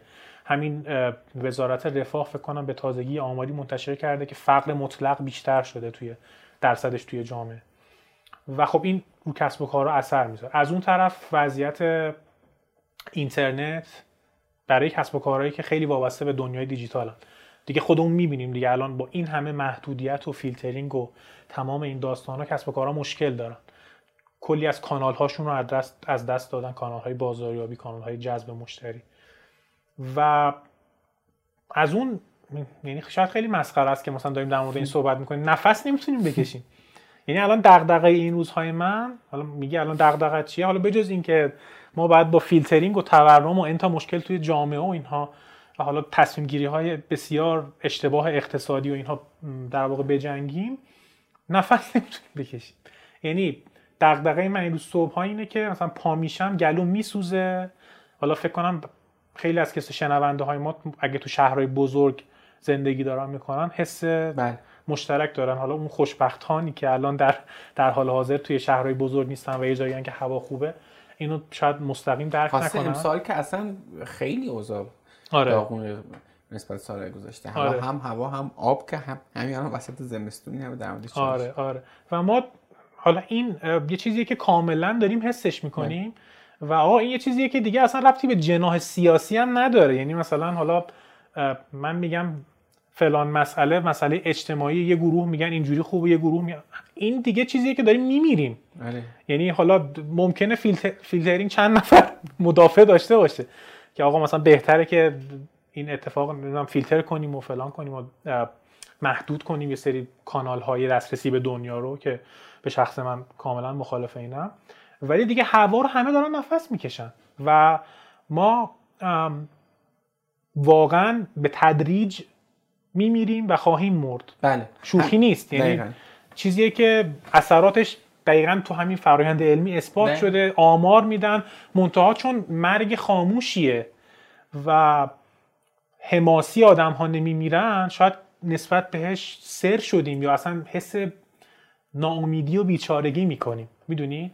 و این خیلی، یعنی خیلی بده دیگه. آدم مثلا درگیر کف هرم مازلو تنفس تازه بکنم، هرم مازلو فیزیکال نیز مثلا تو غذا و بیشتر مثلا سرپناه و اینا، اون پیش‌فرض در نظر گرفته که هوای هست بعد همه اینا. آره مثلا غذا و سرپناه، نیازهای فیزیکی دیگه، هوا رو مثلا توش خیلی من حداقل ندیدم خیلی مانور بدم و این خیلی تلخه، خیلی تلخه. و اینکه ما از گذشته درس نمیگیریم، یعنی یه چیزی که به نظر من باز هم تو علم هست هم تو تفکر سیستمی، اینه که آقا مسیر اشتباه رو تصحیح کن، ولی ما از گذشته درس نمیگیریم یا حالا نمیخوایم بگیریم، بعد جلوتر بهش برسیم. من یه چند جمله اینجا اضافه کنم بعد حالا بحثو بریم جلو. ببین این گفتی تورم و اینترنت و هوا، الان اینا به ذهنم میرسه، ولی خب التهاب‌های اجتماعی که الان داریم و تمام داستانایی که میدونیم چند ماه درگیرش هستیم، اینا اصلا حال آدمو بد میکنه. و ببین در مورد تورم که به صورت مفصل دوست دارم یکی دو تا قسمت اصلا در مورد شاخص‌های اقتصادی و تورم اینا حتما تو کارنکن حرف بزنیم. این قول اصلا قطعا متخصصش باید بیاد در موردش صحبت. در مورد اینترنت هم که خب حالا اینقدر توی قسمت‌های قبلی، چه قبل از اینکه اصلا اینستاگرام اینا رو ببندن هی در موردش حرف می‌زدیم، چه حالا تو قسمت که با علی آردم هم حرف زدیم اتفاقا در مورد نقش حکمرانی خوب و داستان اینترنت و اینا، حالا مثلا این سری حرفا زدیم. ولی می‌خوام که اگه موافق باشی بیایم در مورد این هوای حرف بزنیم و با توجه به دانشی که تو حوزه تفکر سیستمی داریم بریم اینو باز کنیم که به این سوال جواب بدیم که چرا هوا آلوده است، الان چه اتفاقاتی افتاده، آیا واقعا مسئله به این سادگیه که مثلا چه میدونم ماشین ها چون که ماشین خوب نداریم آلوده است، آیا واقعا همین تک عامله یا چی؟ اینو با این توضیح بگم که ببین ما همین الان میتونیم در مورد مسیر شغلی خب کلی حرف بزنیم، ولی من فکر میکنم که یه پیش نیازی داره مسیر شغلی. دقیقاً پیش نیاز در مورد مسیر شغلی حرف زدن اینی که تو زنده بمونی واقعا، و ما ناچاریم در مورد این موضوعات حرف بزنیم. و با این مقدمه بریم سراغ این سوال چرا هوا آلوده میشه از دیدگاه تفکر سیستمی. حالا البته فکر می‌کنم شاید بعد نباشه توضیح بدی اصلا تفکر سیستمی چیه مثلا. شاید مثلا اینو بگی بعد برید سراغ جواب این سوال. آره من خیلی بخوام کلی بگم چون یکم جلوتر وارد جزئیاتش میشم. بذار اینم بگم در مورد تفکر سیستمی. میدونم که پیمان کلی تو این زمینه مطالعه داشته و دانش داره. آره خیلی. به اضافه این که من یه ارجاعی هم بدم، من یه سوالی از محمدرضا شبانلی پرسیدم چون اونم از اون قسمتایی بود که خیلی‌ها شنیدن. آخرش پرسیدم محمدرضا اگه 3-4 ساعت وقت داشته باشی که به آدما آموزش بدی چی آموزش میدی؟ گفت تفکر سیستمی و تفکر استراتژیک. یعنی میخوام بگم موضوع بسیار بسیار مهمیه و من همیشه ذوق داشتم که در مورد این موضوع حرف بزنیم و چقدر خوشحالم که الان قرار دارم حرف بزنیم. مرسی و چقدر ما مدیونیم به محمدرضا که کمک کرد که تفکر سیستمی رو توی متمم بشناسیم واقعا. دقیقاً. ولی بخوام برگردم دوباره در مورد موضوع صحبت کنم. ببین تفکر سیستمی، یعنی کلا ما داریم در دنیایی زندگی میکنیم که پر از سیستم های مختلفه. سیستم یعنی چی؟ یعنی سیستم از مجموعی از اجزا تشکیل شده که این اجزا با همدیگه تعامل دارن و این سیستم ها جنس های مختلفی دارن. از من و شمایی که داریم با همدیگه صحبت میکنیم بدنمون یک سیستم زنده است، یعنی من و تو که داریم با هم دیگه صحبت میکنیم در واقع دو تا سیستم زنده هستیم که داریم با هم حرف میزنیم و بدن ما اجزای مختلف داره، حالا در مقیاس‌های مختلف. یعنی ما یه موقع ما بدن رو تقسیم میکنیم مثلا به یک زیر سیستم هایی، به اصطلاح زیر سیستم مثلا مغز و سیستم عصبی، زیر سیستم گردش خون، قلب و گردش خون، زیر سیستم نمیدونم مثلا کلیه ها و تصفیه خون و هر کدوم از اینا اجزایی دارن دیگه. قلب رگ ها هست، کلیه هست، نمیدونم مثانه هست، روده، سیستم گوارش، زیر سیستم گوارش رو داریم. از همون طرف سیستم‌های مکانیکی رو ما داریم، خودروی سیستم مکانیکی، هواپیمای سیستم مکانیکی، که نکتهش اینه که اینا فقط یه سری جزء نیستن که کنار هم ریختیمشون، اجزا با هم دیگه تعامل دارن و هر جزئی معمولاً با چند جزء یا شاید با همه، یعنی بستگی والا دیگه به سیستمش داره، یک تعاملی انجام میده و رو هم دیگه اثرگذار هستن این اجزا. خیلی از سیستم‌ها از دید حالا ما حداقل ممکنه هدف داشته باشن یا خودمون اصلا سیستمی رو بسازیم که هدف داره. مثلا من شرکت میسازم، من کسب و کار، یک کارآفرین یک کسب و کار رو میندازه، یک سیستمیه که قراره که براش سود به هم، برای سهامداراش سود داشته باشه. هدف اصلیش سوداوریه، حداقل حالا تو سیستمی که خیلی‌ها ممکنه بگن کسب و کارها هدف اجتماعی هم دارن، بهبود جامعه خودشون، الان نمیخوام وارد این، یه سری هدف داره بره. سوداوری، بهبود جامعه‌ای که توش داریم زندگی میکنیم و غیره. و یه سری سیستم‌ها هدف ندارن، یعنی حداقل هدفشون رو شاید ما بهش، مثلا طبیعت هدفش چیه؟ بعضی‌ها میگن هدفش بقاه. خب چرا بقا میخواد پیدا؟ یعنی هدف به اون چیزی که مثلا بخوایم بگیم که خیلی از سیستم‌ها هم ممکنه هدف حداقل مشخصی نداشته باشن یا هدف رو ما ببینیم یه چیزی براشون تعریف بکنیم. پس ما داریم وقتی داریم در مورد سیستم صحبت می‌کنیم، داریم در مورد یک سری اجزایی صحبت می‌کنیم که با هم دیگه تعامل دارن. تو اجتماع هم همینه، یعنی من دارم در مورد خودم و خودت و ماشین و هواپیما صحبت می‌کنم، ما در واقع داریم در مورد اجتماع صحبت می‌کنیم. اجتماع هم در واقع سیستم‌های مختلفی داره. مثلا ما می‌گیم سیستم اقتصادی یک کشور، سیستم اقتصادی چیه؟ خب ما داریم، و اینم در نظر داشته باش، هر وقت که من دارم از یه سیستم صحبت میکنم، مدلی از اون سیستم رو داریم در موردش صحبت میکنیم، لزوما واقعیت نیست. این خیلی مهمه. یعنی من وقتی دارم میگم در واقع سیستم اقتصادی، هر کس اقتصاد رو ممکنه یه مدل، یه جوری مدل بکنه و اجزاش رو و ارتباطش رو یه جوری ببینه، ولی بالاخره سیستم اقتصادی همه میدونن که مثلا توش یه سری کسب و کار هست، یه سری افراد هست، یه سری خانوارها هست، دولت، بانک هست، دولت هست. اینا چیزاییه که دیگه تقریبا همه اقتصاددان‌ها این اجزا توافق دارن. حالا پول مثلا تو این سیستم جابجا میشه، تو سیستم‌های مدرن اقتصادی قبلا نبوده، الان هست. و من الان مثلا اینجا مثلا اینو اضافه کنم، اینه که اگر که درست فهمیده باشم، الان این نیست که تو بیای رفتار دولت رو به تنهایی تحلیل کنی، رفتار آدما رو به تنهایی تحلیل کنی. اینا رفتارشون رو هم دیگه اثر میذاره. دقیقاً. روابط بینشون خیلی مهمه، به چه شیوهی تعریف شده باشه. حتی اجزا در طول زمان تغییر میکنه. مثلا ما در واقع مگر تو همین اقتصاد، مثلا الان یه سری مؤسسات اعتباری داشتیم قبلا نداشتیم، الان مثلا توی اقتصاد اجزایی اومده به اسم مثلا کریپتوکارنسی و قبلا اقتصادها همچین نوعی از ارز رو نداشتن. خب طبیعتا بنگاهایی به وجود اومده، مثلا صرافی‌های آنلاین کریپتو. یعنی منظورم اینه که یک سیستم اجزای جدید بهش اضافه میشه، اجزای ازش حذف میشه، ساختاراش تغییر میکنه. اقتصادی که مثلا در دوران کشاورزی بوده، یا با اقتصادی که در دوران صنعتی بوده، با اقتصادی که در دوران امروزه هستش که مثلا از اقتصاد صنعتی داریم بیشتر میریم به سمت اقتصاد مثلا خدمت محور، طبیعتا فرق میکنه. بنابراین سیستم ها اجزای مختلفی دارن، این اجزا میتونه در طول زمان تغییر کنه، رابطه اجزا با هم در طول زمان تغییر میکنه و به اصطلاح سیستم ها پویا هستند. ما میگیم سیستم داینامیکس، پویایی سیستم ها در طول زمان تغییر میکنه، استاتیک و ثابت نیستن سیستم. حالا این نگاه، خب این که حالا تعریف خود سیستم، حالا این نگاه سیستمی با نگاه غیر سیستمی چه فرقی میکنه؟ یعنی وقتی ما میگیم با تفکر سیستمی داریم تحلیل میکنیم یه پدیده رو، چه فرقی میکنه که وقتی این تفکر رو نداریم؟ ببین فرق‌های متعددی داره، ولی شاید یکی از مثلا مهمترین فرق‌هایی که نگاه سیستمی داشته باشه با نگاه در واقع غیر سیستمی، کلنگریه. یعنی ما وقتی که در مورد در واقع نگاه سیستمی داریم صحبت میکنیم، تو همین دوران علم برگردیم، یه دوره‌ای که همون مثلا دوران نیوتن رو برگردیم، ما فکر میکردیم که اگر هر چیزی رو توی عالم، هر سیستمی رو تجزیه کنیم، به همه اجزاش رو بشناسیم و بدونیم که هر کدوم از اجزا چجوری دارن رفتار میکنن، رفتار اون سیستم رو کامل شناختیم.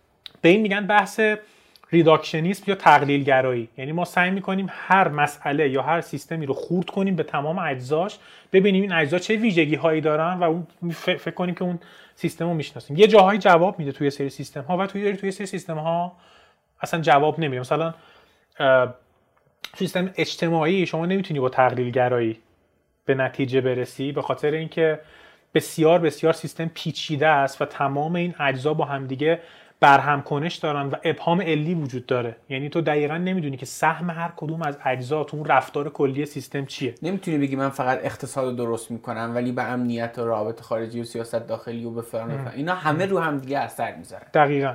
و سیستم اصلا سیستم‌های پیچیده خیلی قابل پیش بینی به اون معنای پیش بینی نیستن. چرا؟ دقیقاً به خاطر همین پیچیدگیشون. و بنابراین یکی از ویژگی‌های تفکر سیستمی اینه که آقا من تفکر درسته نیاز دارم که سیستم ها رو تجزیه کنم، ببینم اجزاش چیه، ولی بعد که میخوام اینا رو سرهم کنم و تحلیل داشته باشم، باید تمام رابطه بین اجزا با همدیگه رو بدونم و اثرگذاریات متقابل اینها در طول زمان روی همدیگه. مثلا من وقتی دارم در مورد اقتصاد صحبت میکنم، من میگم خیلی خب مثلا من تو فلان قسمت اقتصاد نرخ بهره رو میبرم بالا، یا مثلا به همه کسب و کارها وام میدم. خیلی خب من این کارو کردم، اثر این رو تمام اجزای سیستم چیه؟ حالا کسب و کارها چه واکنشی نشون میدن؟ مصرف کننده ها چه واکنشی نشون میدن؟ بانک ها چی کار میکنن؟ مؤسسات دیگه چی کار میکنن؟ سازمان های مردم نهاد چی میشه؟ اینا همه رو هم اثر میذاره. بس برگردیم رو مسئله آلودگی هوا، به نظرم خیلی چیزتر میتونیم بریم. الان مثلا آلودگی هوا رو در نظر بگیر. همون مثال زدی که الان مشکل آلودگی هوا چیه. اولا یه چیزی بگم، من که اومدم اینجا و تو این گپمون داریم صحبت میکنیم، اصلا نمیتونم برای هیچ مسئله پیچیده‌ای بگم من راه حل دارم، چون اصلا نه تخصصم مثلا آلودگی هوا و اصلا اصولا هم یکم از اون حوزه تخصصگرایی باید بگذریم. دقیقاً نگاه سیستمی میگه مثلا تو فقط با مثلا یک قسمت این سیستم رو نگاه بکنی نمیتونی در واقع کلش رو بهینه بکنی. یعنی ما با بهینه کردن یک قسمت از سیستم لزوما سیستم بهتری نخواهیم داشت. مثلا تو یه خودرو داری، یه خودروی مثلا فرض کنید 206 داری، اگر که میخوای عملکرد خودرو بهتر بشه، آیا فقط موتورش رو تقویت کنی ماشین بهتری خواهی داشت؟ نه لزوما. آیا صرفا چرخهای خودرو رو بهتر بکنی میتونی بگی عملکردش بهتر شده؟ نه. هنر در واقع طراحی خودرو اینه که تمام این اجزا رو در ارتباط با هم بهتر بکنی. یعنی وقتی تو یه تغییر تو سیستم میدی، موتورش رو تغییر میدی، باید ببینی اثرش رو آیرودینامیک چیه، اثرش رو ترمزها چیه، آیا میتونه سیستم مثلا با شتاب، مثلا موتور فرزن دارم میگم لامبورگینی رو بذاری روی 206 با فرض اینکه جا بشه، بذاری رو 206، آیا این ماشین اصلا میتونه کار کنه؟ یعنی تو تصادفات چه اتفاقی براش میفته، تو پیچا چه اتفاقی براش میفته. نگاه سیستمی میگه که من نمیتونم یه تیکه از سیستم رو بهینه بکنم و انتظار داشته باشم که کل سیستم بهینه بشه. حالا تو همین مسئله آلودگی هوا شما ببینید چه عامل‌هایی، فقط ببینیم با هم لیست کنیم چه عامل‌هایی بر تاثیر گذاره. حالا من فقط یه سری چیزایی که نوشتم، تو هم یه چیزی به ذهنت میرسه بگو. یکی بحث خودروهای فرسوده است. ما الان کلی خودروی فرسوده داریم که آلایندگی خیلی زیادی دارن. حالا این خودروها هم یه دسته نیستن دیگه، شخصی، اتوبوس، مینیبوس، بین شهری، داخل شهر. یکی بحث کلا استانداردهای پایین آلایندگی خودرو در ایرانه که حالا برمیگرده به بحث صنعت خودرو. حالا باز اگه بخوایم اینجا ادامه بدیم میگه که خب صنعت خودرو چرا این خودروها رو تولید میکنه؟ میبینی یعنی دقیقاً پیوستگی همه اینها به همه. مثلا میگن انحصار تو صنعت خودرو باعث این شد. خب چرا انحصار به وجود اومد؟ اینا رو هی میشه رفت جلو. الان نمیخوام برم جلو. یا مثلا بحث خودروهای فرسوده، چرا خودرو، مگه کسی دوست داره خودروش فرسوده باشه؟ نه. چرا نمیتونم خودرومو نو کنم؟ اوضاع اقتصادی خوب. اقتصاد چرا اوضاع اقتصادی بده؟ دوباره میرسی به یه داستان دیگه. آره. یکی میگه تحریم، یکی میگه نه ما باید از پتانسیل‌های داخلی استفاده کنیم. خیلی داستان داره. و حالا اینکه خودروهای فرسوده شخصی اوکی، آدما نمیتونن چیز کنن، چرا دولت نمیتونه خودروهای عمومی رو بهینه سازی کنه؟ باز دوباره میریم وارد یه داستان میشه. خب یعنی اجزا رو دارن. مسئله سوخت نیروگاه‌ها، چرا منی که روی مثلا دریای گاز خوابیدم چرا نیروگاه هم الان دارن مازوت میسوزونن؟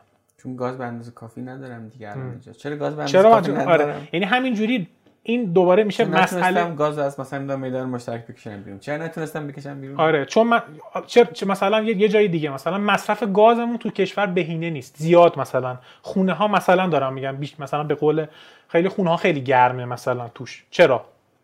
جواب ندیم فعلا. خب بحث فاصله صنایع از شهرها یه پارامتر، بحث حمل و نقل عمومی یه پارامتر، بحث اصلا شهرنشینی. خب الان تمرکز در واقع جمعیت چرا انقدر تو شهرها زیاد شده؟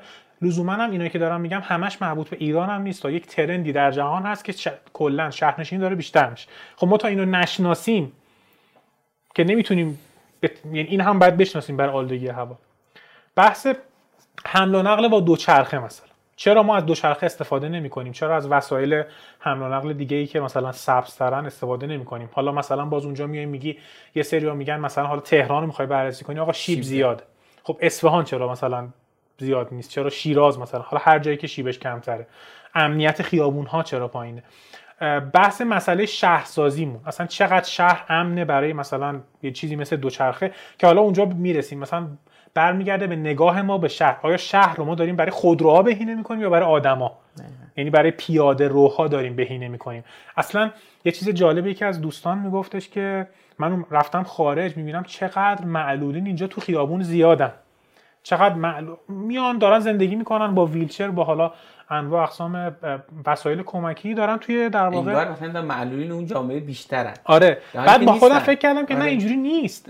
معلولان ایران نمیتونن بیان بیرون، یعنی شما تو پیاده رو تو خیابونه اصلا بهینه نکردی برای اونها. حالا بماند میخوام بگم که نگاهمون به شهرسازی چجوریه، نگاهمون اصلا به برج سازی چجوریه، مثلا شهر ما چقدر ظرفیت تراکم داره، اون یه مسئله دیگه است. حالا بری توش میگن شهرداری مثلا بودجه نداره، مجبور مجوزه. چرا شهرداری بودجه نداره؟ باز میریم جلو.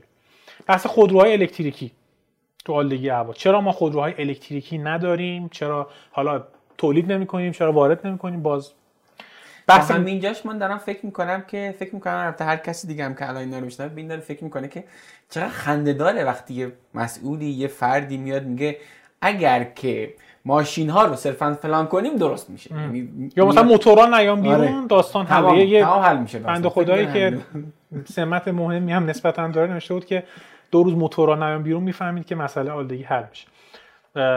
حالا از شانس حالا نمیدونم چجوری میخوام اینو چیز کنیم، مثلا اون روز باد چقدر میومده نمیدونم. حالا بعد خیلی هم راحت تر میشه اینو چیز کرد، یعنی مثلا شما تعداد موتورا رو میدونی، حمل و نقلشون رو میدونی، میزان آلودگیشون رو میدونی، نیاز نیستش که 2 روز ممنوع کنی. حالا بماند بحث همینجوری بریم جلو دیگه. بحث گرمایش خانگی و ادارات هست، بحث دورکاری روی مسئله در واقع این آلودگی، بحث انرژی های نو، چرا از انرژی های نو مثلا استفاده نمی کنیم، بحث قیمت گذاری دستوری انرژی. حالا اینو باید با اقتصاددانا صحبت بکنیم که آقا مثلا ما الان برق و گاز و اینا مثلا چه جوری قیمت گذاری میشه و بنزین چه جوری قیمت گذاری میشه و حالا داستانایی که داریم. جنس صنایع ما باز مثلا یه مسئله دیگه، مثلا صنایع ما آیا مثلا دور شهرها مثلا ما باید صنایع آلاینده داشته باشیم؟ مثلا مزیت رقابتی داریم ما تو صنایعی که مثلا چه بودم فولاد و سیمان و اینا، یا مزیت رقابتی مونه مثلا تعطیلش کنیم وارد کنیم مثلا. آره یا مثلا ممکنه مثلا دارم میگم آیتی و گردشگری مزیت مثلا رقابتی مثلا ما باشه، اگر اونه چرا الان رشد نمیکنه؟ اینا همه میخوام اینو بگم، میخوام اصلا نمیخوام راه حل بدم، میخوام بگم که تو تمام این صحبت هایی که با هم دیگه کردیم مسئله آلودگی هوا یک ابرچالش و ابربحرانه که در یک سیستم بسیار پیچیده به وجود اومده و یک روزه هم به وجود نیومده. این مسئله الان نیست، هرچند که الان تشدید شده و هی داره تشدید میشه، ولی عواملی دست به دست هم دادن و باعث شدن که ما برسیم به این نقطه.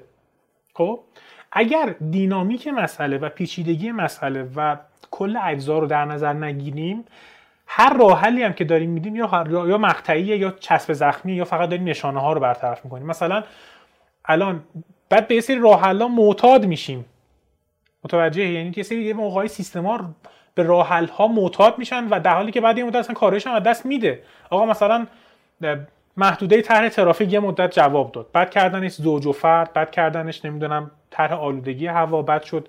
حالا یه روزایی که خیلی کثیف میشه بحث زوج و فرد از درم خونه و اینها. و اگه دقت کنیم ما دیگه ریشه‌ای حل نمی‌کنیم، سعی می‌کنیم با این روش‌ها نشانه‌های مسئله که آلودگی رو حل بکنیم، ولی اون زیر خاکستره، در واقع آتیش گرمه. الان دیگه البته به جای رسیدیم که به نظرم این راه حل هم دیگه جواب نمیده. یعنی زوج و فرد هم که میشه، مدارس هم که تعطیله، تقریبا هوا همون آلودگی خودش رو داره، به خاطر اینکه اصلا احتمالاً مثلا خودروها نقششون کم رنگ شده. بنابراین یه مسئله که مهمه اینه که ما نگاه سیستمی داشته باشیم و فکر نکنیم. حالا طبیعتاً توی بحث آلودگی هوا هم شهرداری مقصره. یعنی اگه بخوایم نگاه کنیم شهرداری مقصر هست، وزارت راه و شهرسازی مقصر هست، وزیر اقتصاد مقصر هست. وزیر که دارم میگم آدم نیستا، وزارت، یعنی سیستم اقتصادی ما توی در واقع این آلودگی هوا مقصره. سیستم در واقع راه و شهرسازی ما مقصره، سیستم شهرداری مقصره، سیستم وزارت امور خارجه با اینکه فکرشو نمی‌کنیم مقصره، وزارت کشور مقصره. یعنی منظورم اینه که یک مشکلی وجود داره که یک عامل تک عامله نیست، چند عاملی هم. حتی اگه بخوایم بعضی وقتا، من توی تفکر سیستمی میگم، یه موقعی ما میگیم که یه نگاه خیلی ساده خطی اینه که ما باید ریشه فقر را پیدا بکنیم. میشنویم اینجا ما باید ریشه آلودگی، اولا که یه ریشه نداره. خب حالا یه سری آدما که یه مقدار درست‌تر فکر میکنن میگن نه، ما باید ریشه ها رو پیدا بکنیم. میرن یه سری در واقع ریشه ها در میارن. آقا این 10 تا ریشه است، اینو اگه درست کنم، اینم درست کنم، اینم درست کنم، اینم درست کنم، این 10 تا رو درست کنم، درست میشه. باز این نگاه سیستمی نیست. نگاه سیستمی میگه آقا تو اگر که اینو دستکاری کنی بقیه هم عوض میشه، عادی شرایط اولیه رو نداره. میتونی مثلا در مورد این مثال بزنی که مثلا فکر می‌کنم مثلا مثال کلاسیک داریم تو تفکر سیستمی که تو یه دونه ریشه هم حتی مثلا می‌خوای درست کنی از یه جای دیگه‌ای میزنه بیرون. به عنوان یه مثال، مثلا حالا از این اگه بخوام بگم، فرض کن مثلا تو بحران آب، الان مثلا یکی از ابر بحران‌هایی که داریم بحث بحران آب دیگه. خب بحران آب دلایل مختلفی داره. یعنی آب مصرفی ما هم توی مثلا بحث خانگی هستش که البته درصد کمیه، بحث صنایع و بحث کشاورزی. و خب ما اگه بخوایم هر کدوم از اینا رو مستقل از هم نگاه بکنیم، درست نگاه نکردیم به مسئله. مثلا ما اگه بخوایم بگیم که خیلی خب مثلا ما می‌خوایم آب، مثلا بحث مشکل آب تو حوزه کشاورزی رو برطرف بکنیم، یه سری محصولات خیلی آببر رو مثلا، یا مثلا یه سری محصولات اصلا کلا وارد می‌کنیم. کلا وارد می‌کنیم که اینا مثلا مشکلمون حل بشه. ولی خب از اون طرف خب این معیشت خانوارهای کشاورز تاثیر داره دیگه. یعنی اگر اون طرف واردات این محصول زیاد بشه و طرف نتونه محصولش رو بفروشه یا اصلا نتونه کار بکنه، خب طبیعتا اون آدم شغل نخواهد داشت. ما چه فکری توی اقتصاد میخوایم بکنیم برای اینکه طرف در واقع شغلش رو از دست نده ولی مشکل آب هم حل بشه؟ اینها در واقع این بحث متصل بودن هم، یا تو صنعت هم همینه. یعنی مثلا ما الان حالا یه اشتباهی کردیم، رفتیم یه سری صنایعی رو انداختیم که آببر بودن تو جاهایی که آب نداره. خب حالا الان مثلا می‌خوایم اینا رو تعطیل کنیم، مثلا بحث مثلا بحث اشتغال چی میشه، بحث اون سرمایه‌ای که اونجا خوابیده چی میشه. یعنی یه اشتباهاتی انجام شده و حالا درست شدنش روی بقیه بخش‌ها تاثیر میذاره. و ما اگه کل این سیستم‌ها با هم دیگه نبینیم، مثلا تو بحث همین کشاورزی بگیم ما صرفاً همه رو مثلا، حالا از نمیدونم از کجا بودجهش باید بیاد، ولی فرض کن همه در واقع به همه به وام میدیم، پول میدیم بلاعوض و اینها که برن آبیاریشون رو قطره‌ای بکنن، ولی مثلا میزان آبی که بهشون میدیم رو پایش نمی‌کنیم. خب چه اتفاقی میفته در گام بعدی؟ همه آبیاری‌ها قطره‌ای میشه. خب هر انسانی دنبال بیشینه کردن مثلا سود خودشه. خب وقتی که آب به همون میزان داره مصرف میکنه و فقط آبیاری رو قطره‌ای کرده، خب سطح زیر کشت میره، بیشتر میشه، یعنی بیشتر محصول میکاره و درسته آبیاری بهینه‌تره ولی همونقدر آب داره مصرف میشه، محصول بیشتری تولید میشه.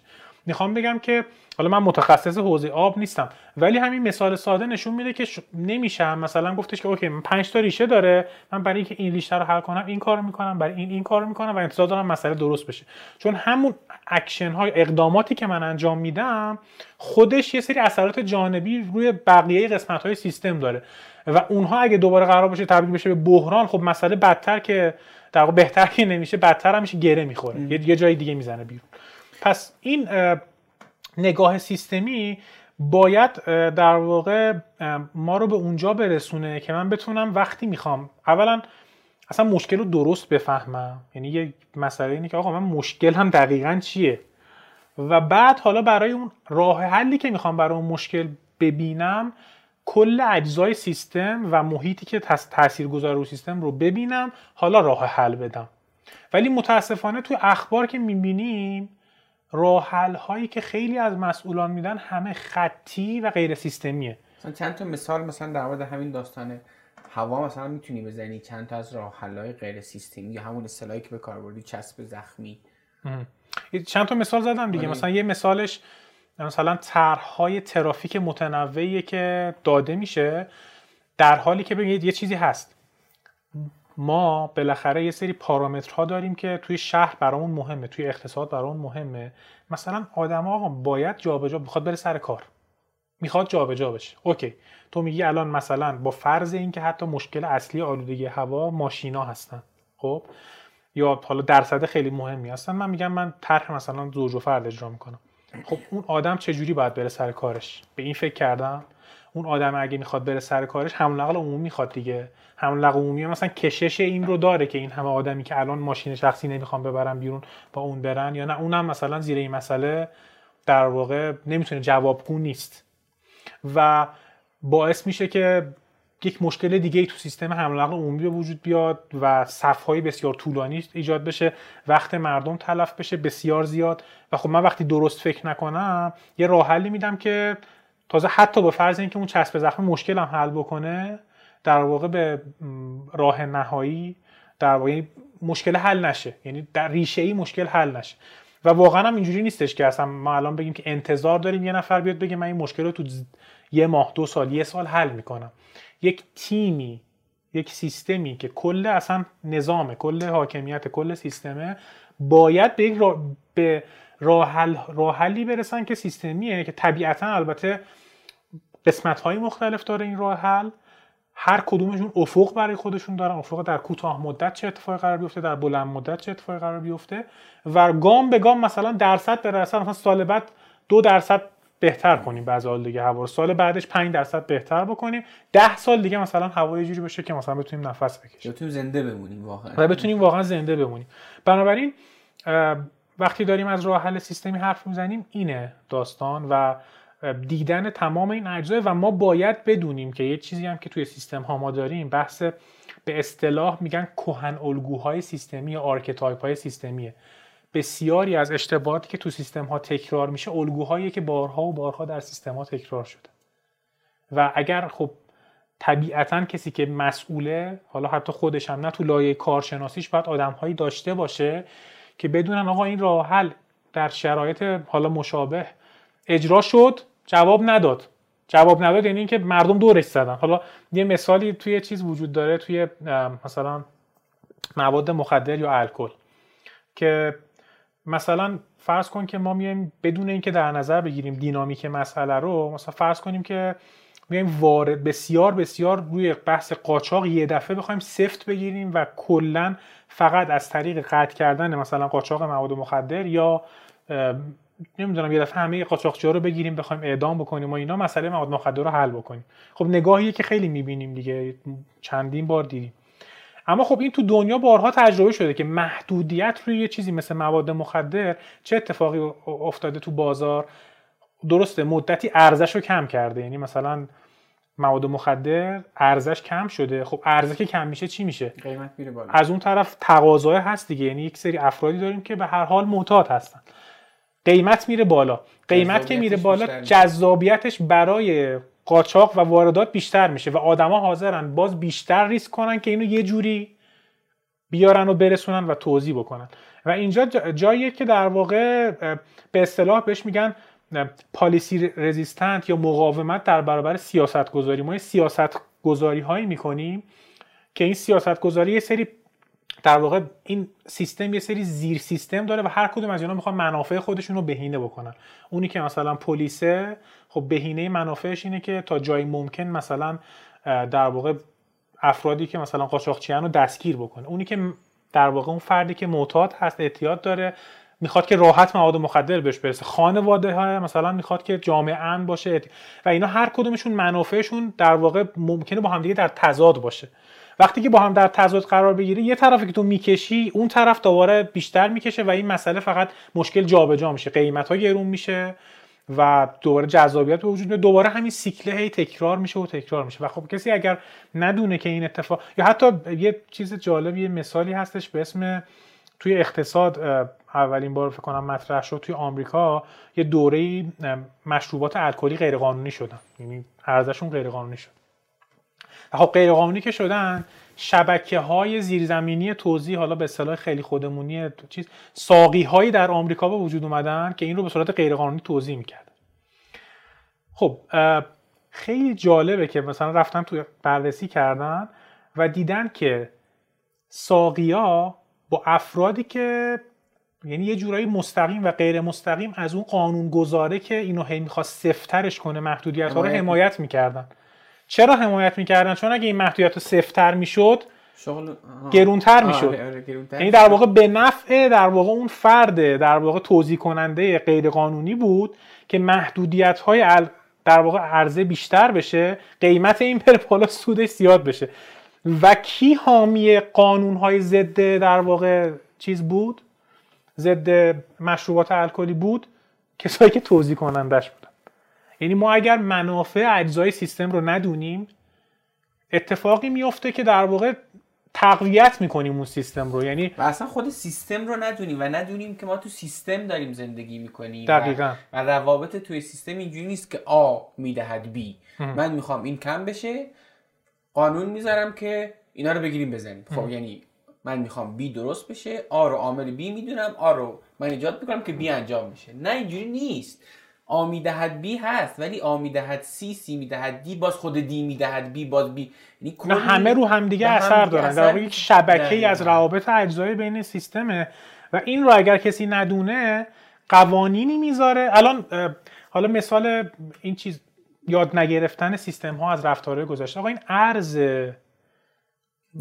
نرخ ثابت ارز چند بار سیاستش تکرار شده و شکست خورده. اونم دقیقاً مثل این داستان مواد مخدره. شما وقتی که تو بازار آزاد یه نرخی، یه تقاضایی وجود داره و حالا تو نمیتونی در هر صورت ارز رو داشته باشی و سعی میکنی نرخو ثابت نگه داری برای یه سری کالاها، یه سری آدم‌ها میرن که این سیستم رو دور بزنن. ما نگاهمون به آدم‌ها نباید این باشه که فلانی آدم خوبی است پس میرود و ارز را میگیرد و به صورت میره کالا وارد میکنه و با قیمتی که مثلا اینقدر درصد سود میفروشه. نه، یعنی این اصل بدیهی و همه سعی میکنن منافعشون رو بیشینه کنن. آدمیزاد دنبال منفعت بیشتره. آره. این کار نمیکنه که تو فکر کنی. یه بار ربطی به دولت هم نداره. نه دولت روحانی بس... میاد میذاره باز دوباره دولت رئیسی. آره و این فقط حالا اونایی که سنشون کمتره روحانی و رئیسی دیدن. خب این قبلا هم تو دوره احمدی نژاد هم بوده، احتمالاً دوره خاتمی هم بود، حالا من خیلی بچه‌دار بودم. بوده دیگه، یه دوره ارزو به زور ثابت نگه داشتیم و حول اون در واقع ثابت نگه داشتنه یه شبکه ایجاد شده از ذی‌نفعان ثابت بودنش. اونایی که ارز رو ارزونتر میگرفتن، میرفتن باش کار تو بازار میفروختن یا دیگه. بعد رفتارام پیچیده، یعنی سیستم هی سعی میکنه خوشمندتر بشه، رفتارام پیچیده‌تر میشه. مثلا تو میگی اوکی، تو حتما باید مثلا با این ارزی که چیز میکنی در واقع ارزونتر داری میگیری، مثلا چه بدونم اینو حتما باید کالا در واقع توی بازار با اون قیمت عرضه بکنی. بعد اتفاقای پیچیده‌ای میفته، کالا رو نمیدونم با یه قیمتی صادر میکنم، بعد دوباره از اون ور ورم دارم میارم وارد میکنم، یعنی طرف چرخه های باطل شکل میگیره. خودت بستر فساد داری اینجا، مثلا اینجا داری ایجاد میکنی دیگه. آره و ما این تصوری نسبت به دولت داریم که دولت یک سیستم کاملا مقتدر، آگاه بر همه چیزه که میتونه مثلا با نظارت همه چیزو کنترل کنه، در حالی که نمیشه دیگه. این در واقع بازار انقدر سیستم پیچیده‌ایه و انقدر اجزا داره، شما مگه چقدر میتونی کنی؟ یه جایی بالاخره راههای دور زدنش به وجود میاد و همین رو خیلی‌ها در مورد مثلا قاچاق هم میگن دیگه. یعنی مثلا فرض کن که این طرف مرز مثلا، حالا من الان نمیخوام راه حل بدم، من دارم سیستمی نگاه میکنم، نمیخوام راه حل بگم مثلا این تو چه جوری باید درست بشه، ولی وقتی قیمت یک کالا یه طرف مرز با اون طرف مرز خیلی فرق کنه با هم دیگه، خب قاچاق میشه. حالا تو هی بیا تو مرزبان بیشتر بذار اینها، خب بعد مثلا یه کاری امنیت بده و فلان. آره بالاخره 4 نفر آدم اونجا حتی اونجا به اون سیستم به وجود میان که حاضرن یه توی منافع اختلاف خیلی زیاد، اختلاف پتانسیله، این اختلاف پتانسیل بین دو تا توی برق هستش که بالاخره جریانه به وجود میاد. اون جریانه بالاخره وجود میاد و اون پوله رو مثلا میدن به یکی، رشوه میدن که حالا اینو زیر سیبیلی ردش کن بذار بیاد اینها، و این وضعیت ادامه پیدا میکنه. این اختلاف قیمت ها در اقتصاد و زوری این اختلافو نگه داشتن بالاخره چرخه های فساد ایجاد میکنه و وای به اون حالتی که زینفعان اون، یعنی انقدر این سیستم بمونه که زینفعانش انقدر قدرتمند باشن دیگه نذارن سیستم عوض کنه این حالت رو، یعنی زینفعانش از اونایی که چیزن بیشتر بشن و اینجا اونجاییه که سیستم قفل میشه. یعنی هی در واقع اون افرادی که زینفع مثلا حالا اون ارزون هستن یا اون افرادی که زینفع مثلا حالا هرچی تورم بالا، الان یه سری زینفع داره دیگه، این تورم خیلی بالایی که تو جامعه هست یه سری زینفع وجود آورده، اونها خودشون لابی میکنن با سیاستمدارا که یه کاری کنن که تورم بالا بمونه. میدونی، یعنی میخوام بگم که هر اتفاق اشتباه یه سری زینفع ایجاد میکنه، کاملا نگاه سیستمیه و اون زینفع‌ها سعی میکنن همون مثلا مثال ساقی‌های الکل توی آمریکا و که در واقع قانونگذارا، اون زینفع‌ها سعی میکنن که سیستمو به نفع خودشون نگه دارن و این قفل میشه. تو صنعت خودرو هم الان می‌بینیم دیگه، این دیگه اینم باز از اون بحثایی که دیگه فراجناهی شده، یعنی الان من اینو بگم خوشبختانه نمیبرنم زندان، چون آقا همه میدونن که آقا یه انحصاری تو صنعت خودرو هست که این انحصاره دیگه اینقدر طولانی شده و اینقدر آدم زینف تو این سیستم شدن که نمیخواد بذاره که این سیستم عوض بشه و انحصار عوض به این ببره و حالا هی تو بیا واردات هم میخوای بکنی یه بامبوری به وجود میاد یا میدن به خود همینایی که زیناره همون.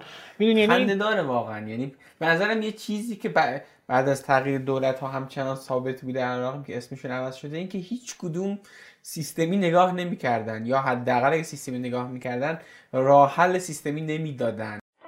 این قسمت پادکست رو هم شنیدید. در جریانید که کارنکن کانال یوتیوب هم داره. اگه تا حالا فقط گفتگوها رو گوش میدادید، حالا میتونید ویدیو این گفتگوها رو هم توی کانال یوتیوب کارنکن ببینید. لینکش رو توی توضیحات پادکست براتون گذاشتم و البته با جستجوی خیلی ساده داخل یوتیوب میتونید کانال یوتیوب کارنکن رو پیدا کنید. اینستاگرام به کارنکن هم دریابید. اونجا با استوری کردن قسمتی که دوست داشتید میتونید کارنکن رو به دیگران معرفی کنید. البته یادتون نره حتما بنویسید چرا از اون قسمت خاص خوشتون اومده. ممنونم از حامیان این قسمت، مجموعه‌های بیتپین و وندار، و ممنونم از شما که کارنکن رو میشنوید، به من لطف دارید، برام کامنت میذارید. حقیقتا با دیدن هر دونه از کامنت های شما من کلی کیف میکنم و انگیزه میگیرم که این راه رو ادامه بدم. دمتون گرم که کارنکن رو هم میشنوید و هم به دیگران هم معرفی میکنید. امیدوارم شما هم داستان کارنکن خودتون رو بسازید و یه روز شما مهمان کارنکن باشید و از داستان شما بگید.